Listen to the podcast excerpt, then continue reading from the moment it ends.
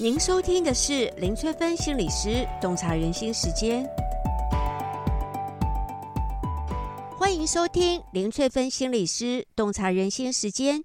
这一集要带大家洞察的是关系和解课程当中的第二堂课——修复冷冻库里的伴侣关系，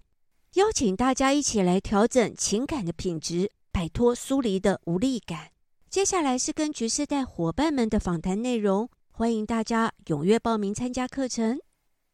就是我们其实想问老师，就是我们第一个部分是比较想要聊聊的是伴侣关系的部分。如果多年的伴侣关系，它进入到冷冷冻状态的话，通常会有哪些原因？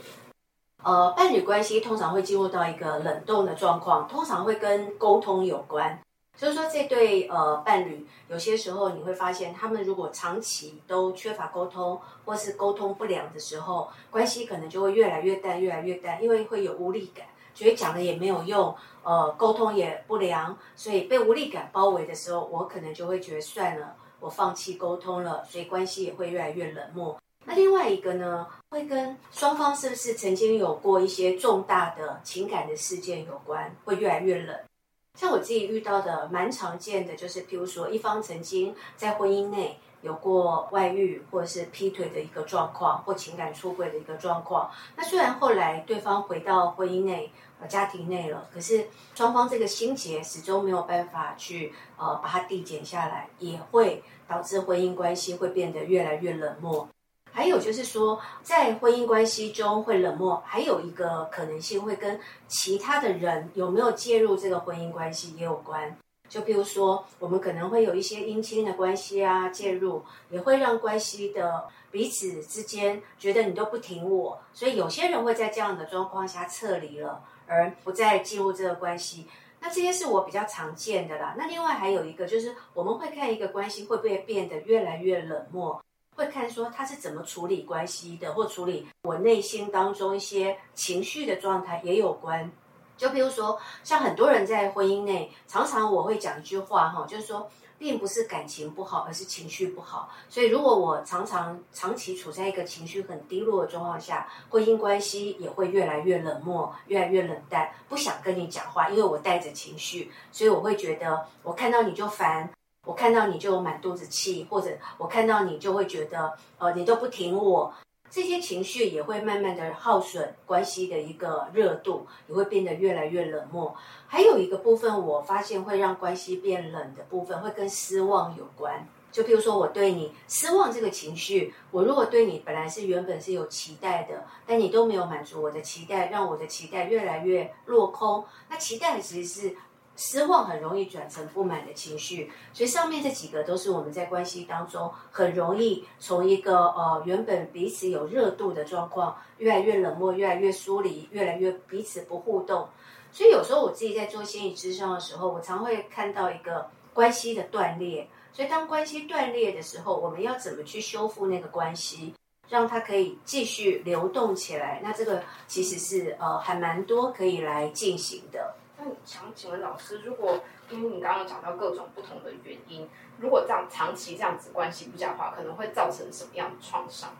呃，如果说长期处在这样的一个关系不流动的状况下，那当然第一个可能会影响到就是彼此的信任感，彼此的信任感可能就会互相不信任，因为我们彼此都带着很多不友善、不舒服的状态。那第二个。除了降低彼此的信任感以外，另外还有一个也是很重要的。其实，在这样的一种冷漠的关系当中，其实对心理的健康是很耗损的。所以，长期我处在一个呃，就是满意度很低，然后养分很少，然后呃，这样子会感觉到身心状况其实还是会有很多耗损。所以，有时候你当你被无力感包围，就很容易走忧郁的路线。如果你长期变得很焦虑，有可能你就会觉得。变得越来越焦虑，或者像有些人在这样的关系当中，也会变得越来越冷漠，然后觉得很多事情都会觉得没有希望感，或是没有一些好的一个互动的状况。那另外还有一个最严重影响的会是孩子，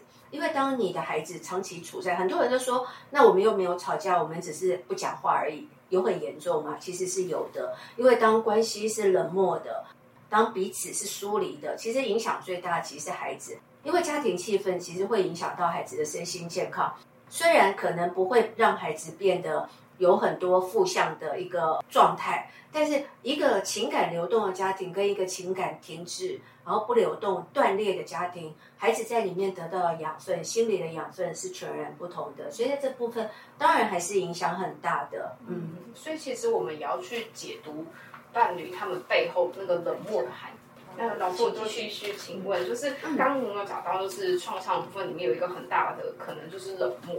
那所以通常我们在关系当中，如果想要修复的话，就是不是就要去解读，就是呃，因为我们常常都听到很多的夫妻抱怨对方态度这么样的冷漠，通常它的背后的含义可能是什么？其实我会觉得啦，我们有时候看关系会有不同几种不同的关系，一种虽然是呃，我是主动。积极有建设性，所以有些时候我们在关系中，如果双方愿意说出来，其实还是好的。那如果说他已经到连说都不想说了，他已经放弃去沟通去表达了，这样通常都已经进入到很被动。那唯一一个就是他没有采取一个行为，就是离开这个离开这个关系，但是他在里面其实是消极的，是被动的，是。就是不回应的方式来表达我内心的不舒服的感觉，所以有时候一个呃很冷漠的关系，它绝对不会是一天形成的。所以有时候我常常会跟我的当事人说，因为你常会看到很多关系，他们通常都已经就冷漠、不说话、不互动的关系，可能已经非常多年了。而在这个过程中，从很想去做一点改善，很想做一点不同，到绝望、放弃，然后觉得。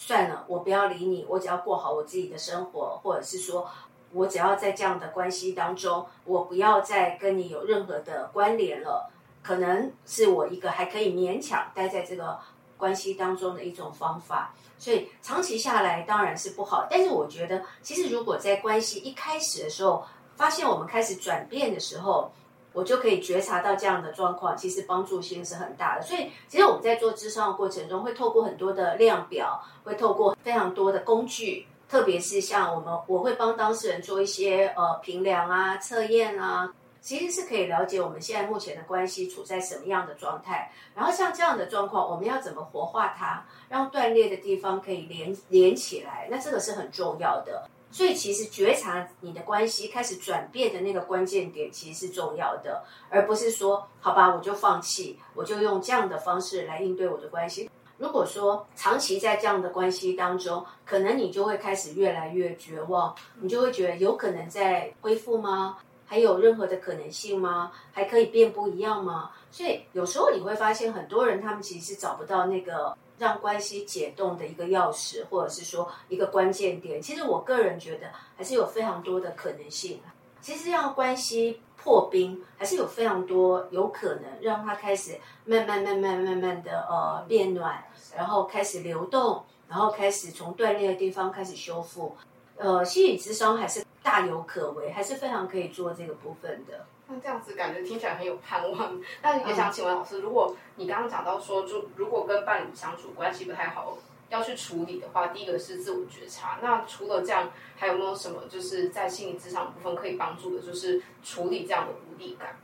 嗯，所谓无力感，当然你就要变得有可能性，就是要有觉得有改变的可能性。所以其实有些时候，每一段。Couple 的跟伴侣的那个呃关系怎么走到今天这样子，当然不一样。所以有时候我们当然要去了解那个路径是什么。另外一个还有一个非常重要的因子，是一般人比较容易忽略，就是原生家庭对我们造成的影响。所以呃，其实我也很常会去协助当事人去探索他的原生家庭。我们每一个家庭都有每个家庭沟通的方式。我举例来说，像有些家庭，他可能就会觉得，呃，你现在有当有冲突，当有不愉快。先不要讨论，先放着。那这放着之后，到底是放着之后，我事后可以来讨论吗？那有些人又会觉得事后要来讨论就困难了，因为很多时候好不容易好像这件事情过了，那我还要再重提吗？那是不是在翻旧账？所以，如何让一个关系需要处理的议题？当你在有情绪的当下、冲突的当下很难处理，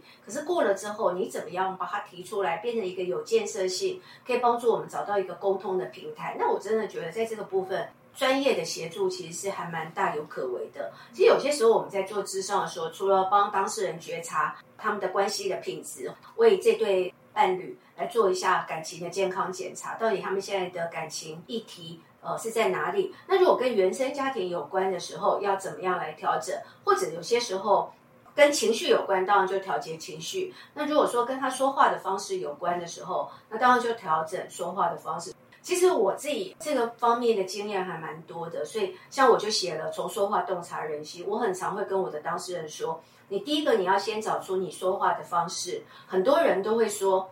在说话的过程当中，就觉得他不在意我，他不想听我说，或者是说我明明就觉得我很努力的去满足他的需求，何以他还会有这些负向的感觉？我真的想不通哎。当你想不通的时候，我们有时候会看的是彼此的说话的方式。如果发现说，哦，他们夫妻的议题，或是 couple 的议题，其实就是出在。说话的方式，那我们就需要带领双方去了解彼此的说话方式，然后换怎么换一个说法就变得很重要。所以我常会说，换一个说法就换一个关系，就换个人生。其实有时候会带领他们，其实就是一个换一个说法。那在换一个说法的过程中，你当然要先觉察你是哪一个说法会让别人觉得不舒爽。那这个部分常常是自己没有觉察到。哦，我们做的咨商，在对语言上的一个。敏感度是高的，所以有时候我会看一对伴侣，他们是怎么样沟通互动，哪一些语言会是增进关系呢，还是耗损关系，让关系变得越来越冷漠？